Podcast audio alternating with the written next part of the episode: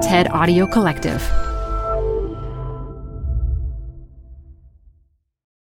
This episode is brought to you by Progressive Insurance.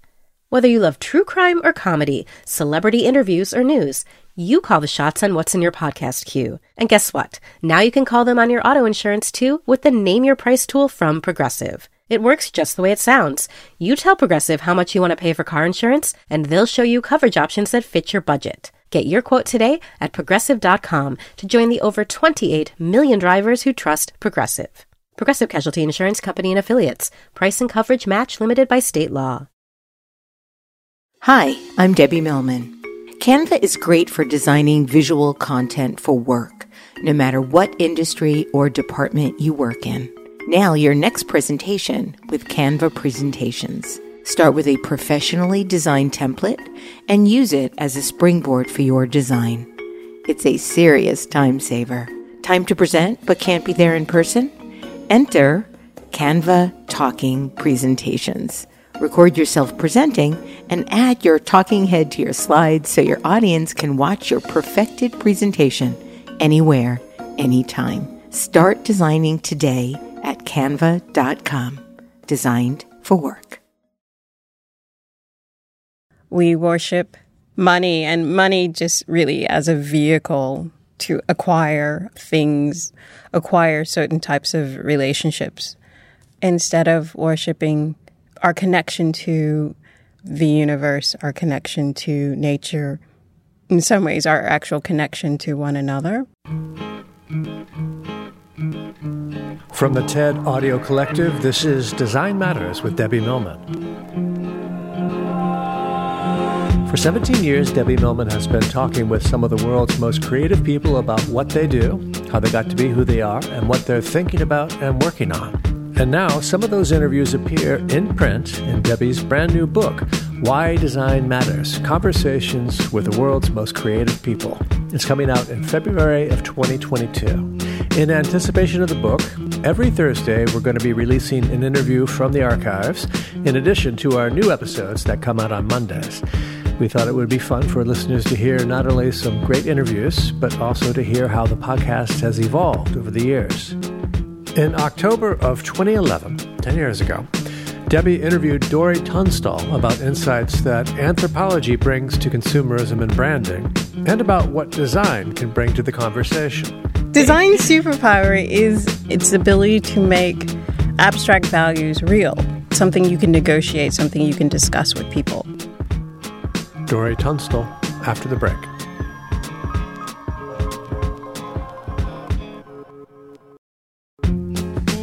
One of the main signatures of our species is that we make stuff.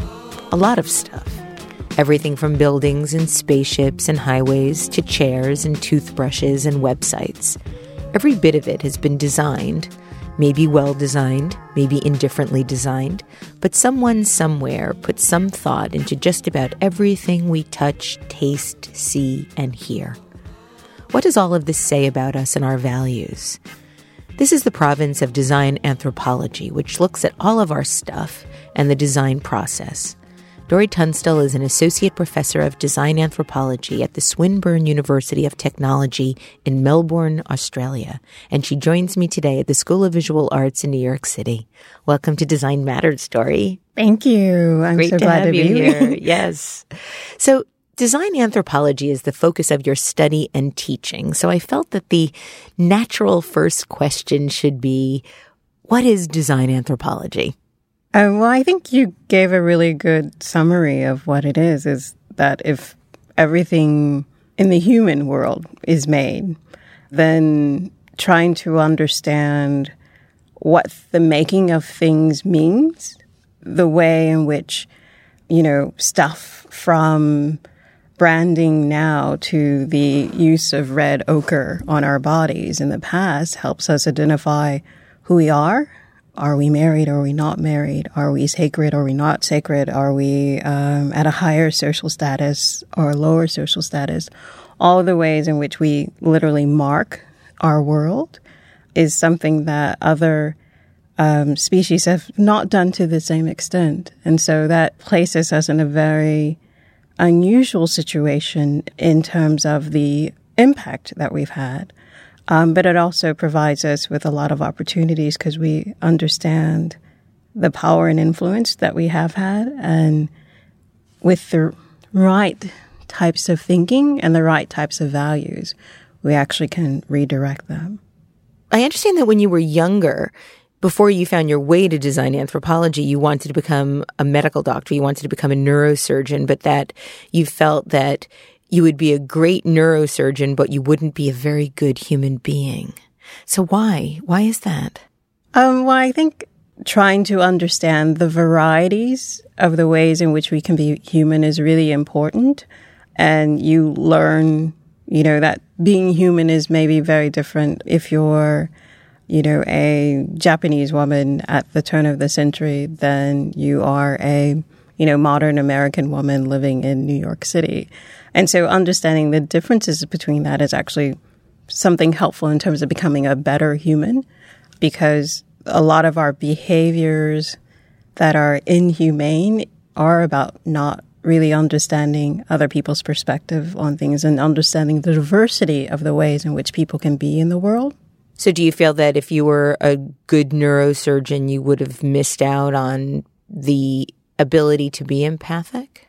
Well, I think training in neurosurgeon, at least in the way I imagine it, you focus on the sort of very narrow synapses between the brain. And so that sort of microscopic focus, there's a certain technical brilliance that you bring to that, but you lose the big picture. And at the particular time, I was much more interested in being able to see the big picture of things because both of that interest in neurosurgery and the interest in anthropology is really I was trying to understand what is it how do people think? How do people act in the world?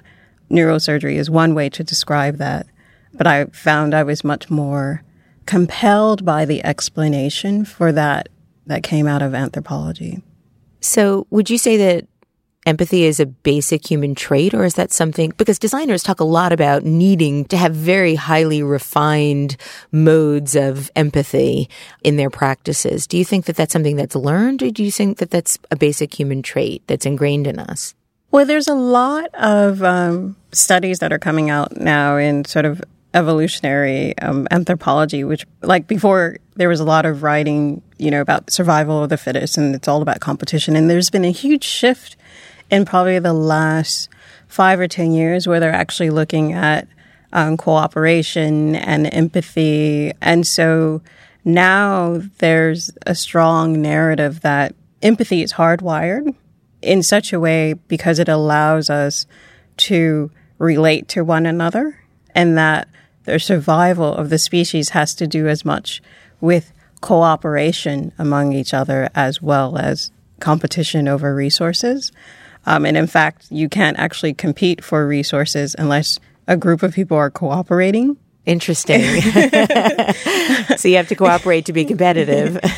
um, and so there's a shift in that narrative, um, which I think reflects a general shift in values where we're saying, well, perhaps we need to be valuing empathy more. Perhaps we need to be valuing cooperation more because we've exhausted ourselves on this competition. So it's definitely, in my belief, hardwired, but I also believe that competition is. It's kind of to what extent are we living those values? And we're in a shift now where we're trying to live the values of empathy. And I think this is reflected in design as well, where I think the myth of the individual design genius is a myth of competition where your genius is based on your competing with other designers and everyone else being inferior to your creativity um, and your ability to design the most brilliant solution to the problem. And now I think there's again this shift where there's a lot of cooperation that's necessary to create a successful design. And even if you are a brilliant thinker, you actually have to work with a lot of people to make that vision, that concept, that ideal real and present and manifest in the world. Um, and so now there's just a greater recognition of all the other people who have to play in that to actually make something successful. So you, you mentioned a word that I want to come back to now, and you use the word most. And, and the designer, the famous designer being the person that can create the most impactful design or have the most success. What is it about our humanity that motivates us to wanting to have the most of anything? What comes with having the most comes recognition. Like, you know, it's when you watch some, you know, special about like, why did you become a rock star? And if it's a, you know, a male, it's normally, oh, for the girls.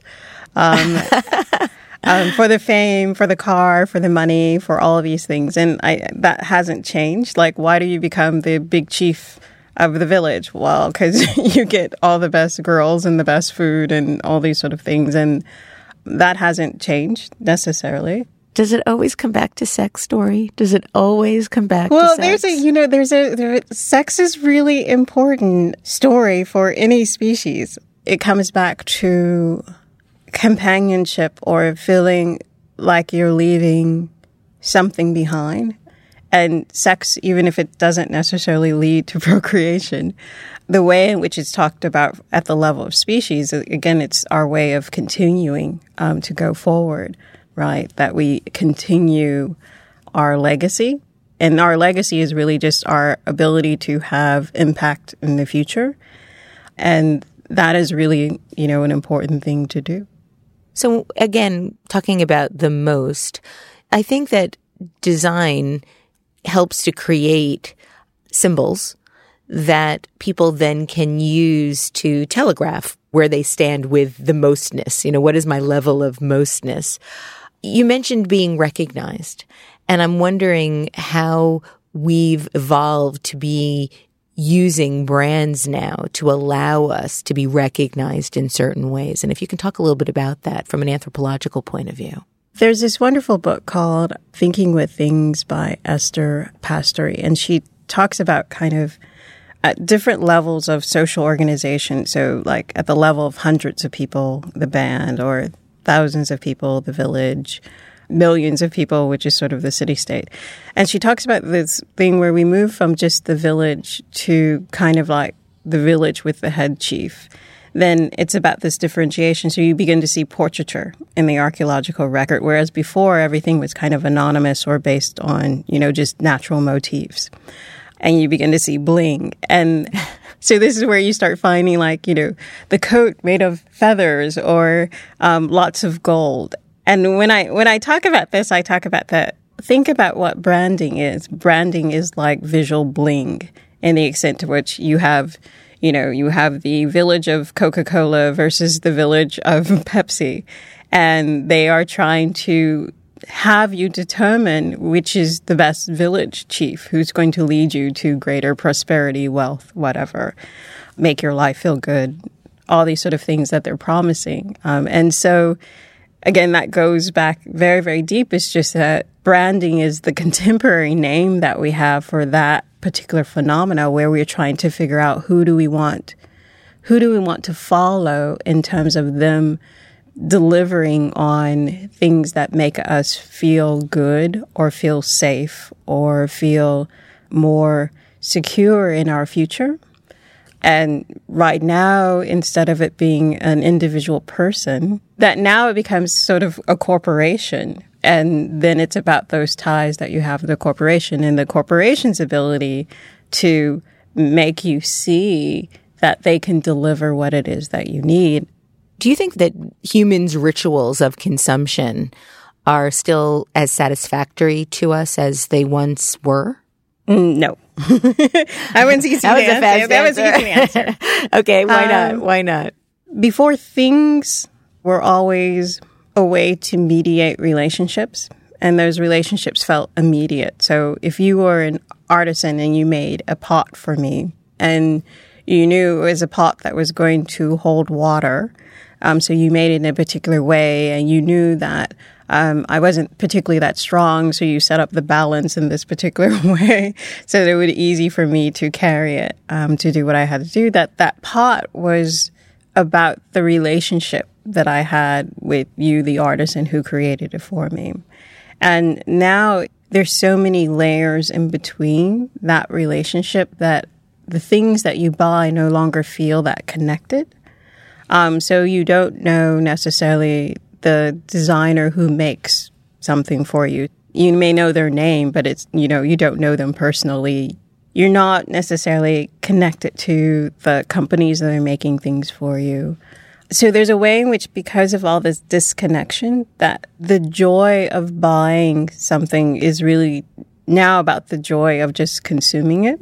Why why would there even be joy inherent in buying something? Well, because for that moment, you think that this is going to be what I need. If I get the perfect dress, then all of a sudden I'm going to be taller and thinner and uh, more popular or something. And in that moment, and sometimes I always say that moment of delusion, um, there's a joy in, in the search for that. And it's like, okay, I found it. And then when you put it on two days later for the event that you go, it's sort of, it's not so satisfactory because you're actually not taller or thinner, um, and maybe not necessarily that much more popular than you were before. And so, because the the buying of it isn't about a particular relationship that you're trying to establish, um, that that joy you have is there, but it's fleeting. It's not able to be sustained Hi, I'm Debbie Millman. Canva is great for designing visual content for work, no matter what industry or department you work in. Now, your next presentation with Canva Presentations. Start with a professionally designed template and use it as a springboard for your design. It's a serious time saver. Time to present but can't be there in person? Enter Canva Talking Presentations. Record yourself presenting and add your talking head to your slides so your audience can watch your perfected presentation anywhere, anytime. Start designing today at canva.com. Designed for work. Hey y'all, it's Elise. I have another podcast to tell you about. It's called In the Making. It's an original podcast brought to you by Adobe Express. It's the all in one content creation app included in your Creative Cloud membership. In the Making takes an honest look at the challenges and rewards of being part of the creator economy. The series kicks off with Puno, who is a creative director and educator. On the show, host Teresa Au explores how you can use the principles of design to create a career you love.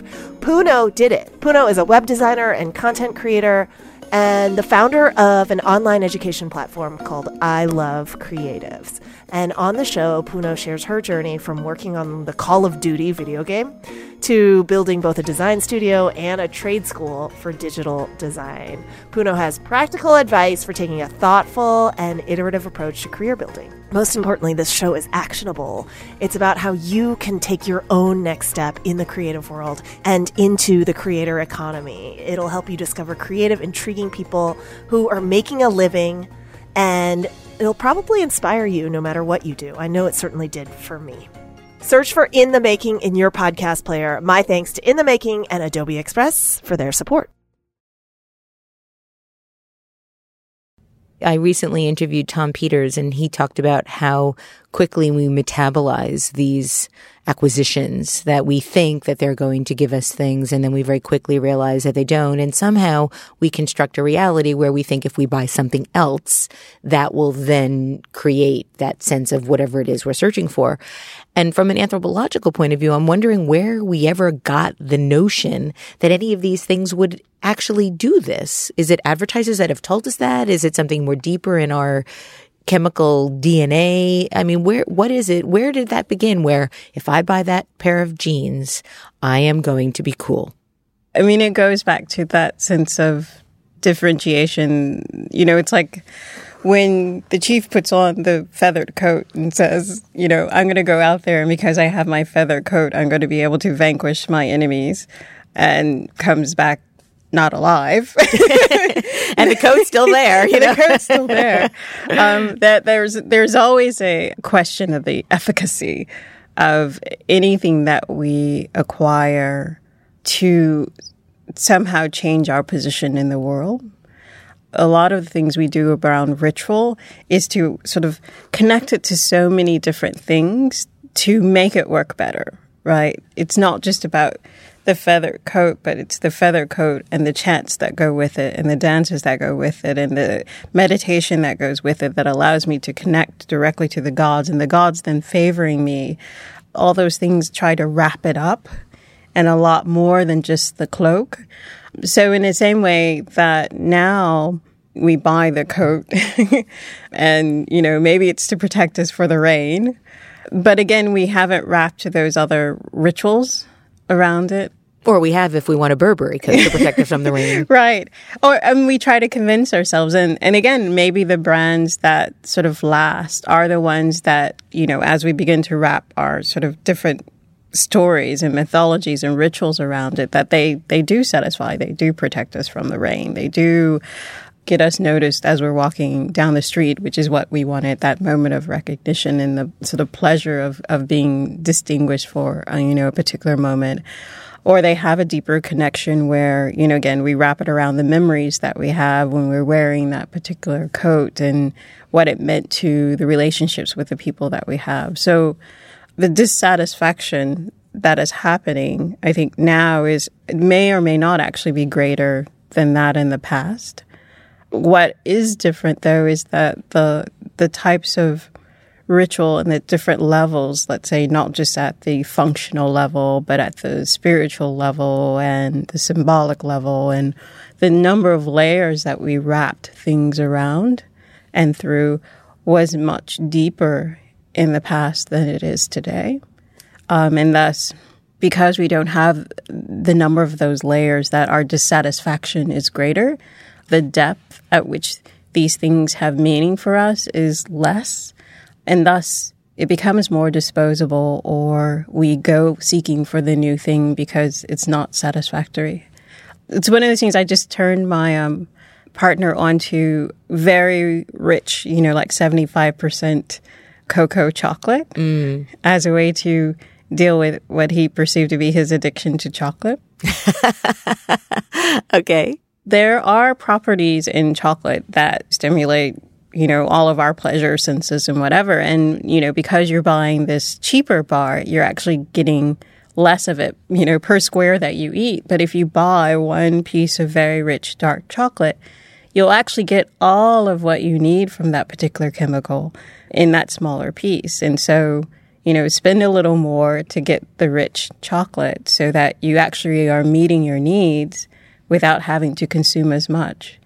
And it's the same sort of thing, I think, with if you buy something that you need, you know, it doesn't mean like you have to go out and buy the most expensive chair, but it has the qualities that you want, the qualities that you need at the right level at which you need them, then you only need that particular thing. Then you don't have to go out every week and buy something to remetabolize. New. Yeah. Well, it's interesting with chocolate, there is an actual chemical contained in the actual object, so to speak, that can chemically transform us.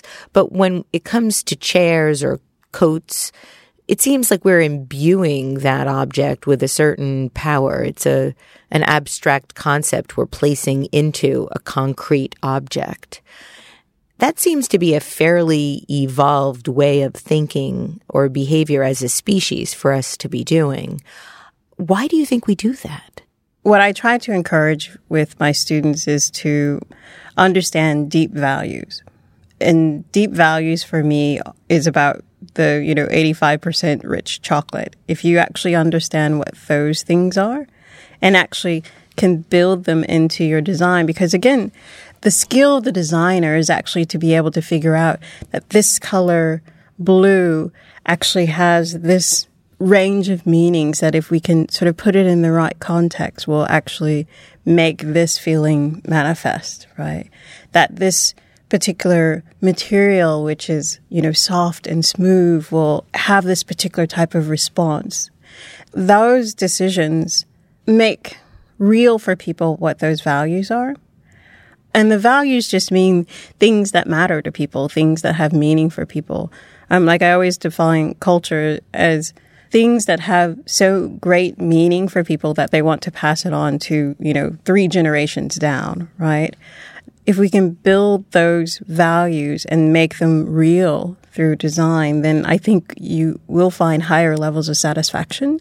And right now, or at least let's say what happened at the turn of the century where we have mass consumerism, is that we, in many ways, cheapen the values. In what way? Well, because what I mean, what people talk about right at that moment of consumerism is that you know before you had flour, and you would go buy flour, and that undifferentiatedness of flour met a particular need that you have to provide food and substance or whatever. When we had to begin to differentiate between, you know, this brand of flour and this brand of flour and this brand of flour, we begin to build on other things that was beyond that need to be sustained. And some of those things, those values that we built upon, sort of rang more hollow. And that if you chose a brand that may have rang hollow, then then all of a sudden the, the values that you're literally buying into then became more sort of cheapened. So do you think that this ability to create specific objects or symbols or products connected with certain values is in some way reflective or connected to our ability or our need or our tendency to worship? Well, I mean, that's where it comes from. The separation of the, you know, sacred and profane in the history of the human species is actually quite recent. In what? Uh, really? Well, I mean, if you think about if if the main period of that time is the Renaissance, yeah, you know, we're as a species, you know, we go back about thirty five thousand years or so. So within that, it's only been fairly recent that everything that we do has not been about worship. But I think a lot of the things that we're doing now is is is not necessarily not about worship itself. We're just worshiping something different. Mm-hmm. Whereas before we used to, you know, worship in a way that we did not differentiate between the human world and the natural world. And now we worship the things that are part of the human world. Let's say, you know, social status. Um, we say money and money just really as a vehicle to acquire things as a vehicle to acquire certain types of relationships. That we worship those things now instead of worshiping our connection to the universe, our connection to nature, in some ways, our actual connection to one another. Because the flip side of differentiation, which is, you know, again, as we talked about, is about status. The flip side of that is that the moment you differentiate, you separate. Correct. And the moment you separate, you disconnect from whatever group that you're um, wanting to belong to or needing to belong to or should belong to, but decided that you don't because they're not good enough for you. Do you think that there is a connection between acquisition and worship? I think acquisition works the opposite way of worship. Yeah. Because worship is always actually about seeking that connection. So, like when we say you worship, you know, God, that you're actually seeking that connection, that you're trying to bridge that distance. And I guess in the process of bridging that distance, you're actually wanting to lose self in that moment of connection, that, that there is no differentiation between myself and God in the moment of prayer because we have become one. In acquisition, you're working the opposite way where you may be wanting to bridge that connection, but instead of you losing yourself, you actually want that thing you've acquired to lose its own identity and become, and become you, part of yours. Yeah. And become you. And so it, it operates in the, in the opposite direction, I think, of worship. I read an interview with you in which you said design has the power to help humanity versus the unbridled consumerism that it currently contributes to. And I'm wondering how design can do that. Well, what's design superpower? design superpower is its ability to make abstract values real, something you can negotiate, something you can discuss with people. And the challenge has been, I think, in the past that, you know, when design in the modern sense came to the fore, that again, it was actually part of this these value systems of disconnection. And now that there's a shift in thinking, so, you know, the whole movement around sustainability is trying to bridge that gap between nature and human and saying that we are actually one and we need to think about ourselves with that. The move towards design for social impact is actually trying to bridge the distance between social status, right? To sort of say, well, actually, you know, we all need to be connected in all of this that the actions that I make have impact on other people. So I need to change my actions, change my values, um, so that I'm actually connecting with people in a respectful way and not disconnected and ignoring the impact that what I'm doing in the United States has for someone in Africa and vice versa. So all of these movements are speaking about again a shift in value systems and because design has this unique superpower, they are the the best positioned to be able to make that changed value systems real to people again. It's like a couple of weeks ago, well, a couple of months ago, I was um, judging for the Core 77 yes. Design Award in the category of design education, and it was really amazing for me to see the range of sort of projects that were going on to the extent that in 95% of them, there was a really strong emphasis on sustainability and a really strong emphasis on sort of social justice, social um, inclusion.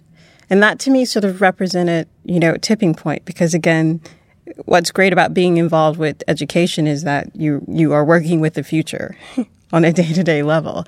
And so to see that shift, you know, of 95% meant that the generation of students who are being trained now are being trained in a totally different mindset of what design is and what design can do and design's role in terms of the relationship with nature and relationship with other people that if they're thinking about these relationships with nature, they're thinking about the relationships with other people, and, and they're thinking about it from the point of how do we emphasize connection and not disconnection, then it's like, okay, now we're on the verge of a major paradigm shift.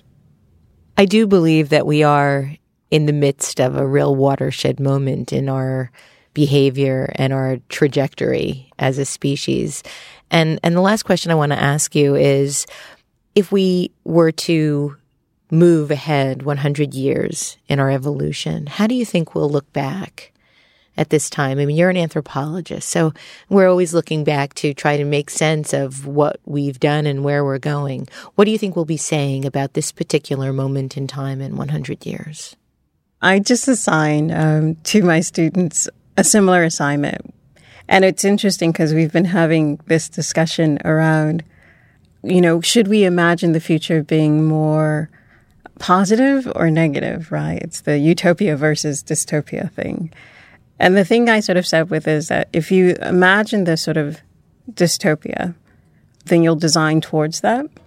But if you imagine the utopia, then then you're actually making the possibility of that, especially again, as you share it with other people, that this is the way in which we can go forward. And so my utopian vision of kind of what it is is that they'll say, wow, they, they got it right. That, you know, there's enough residue of iPods and all these sort of things to realize is that, oh, there was a lot of waste at this time.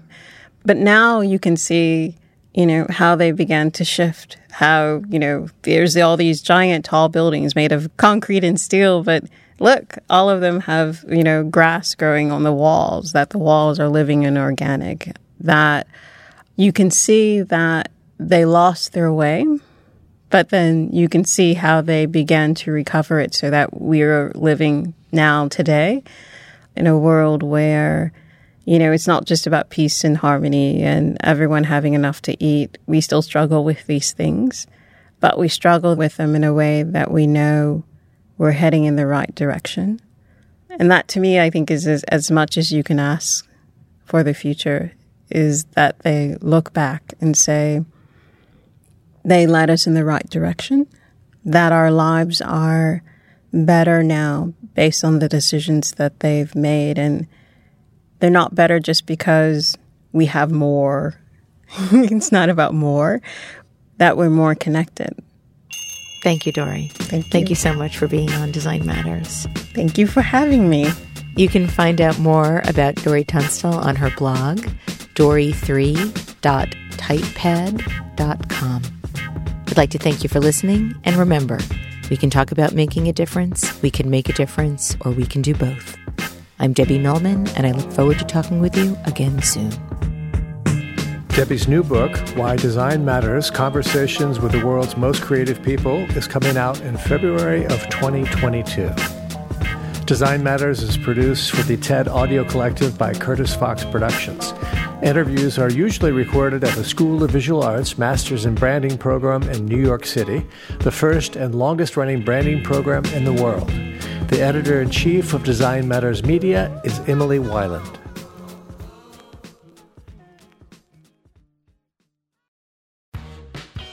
You're growing a business and you can't afford to slow down.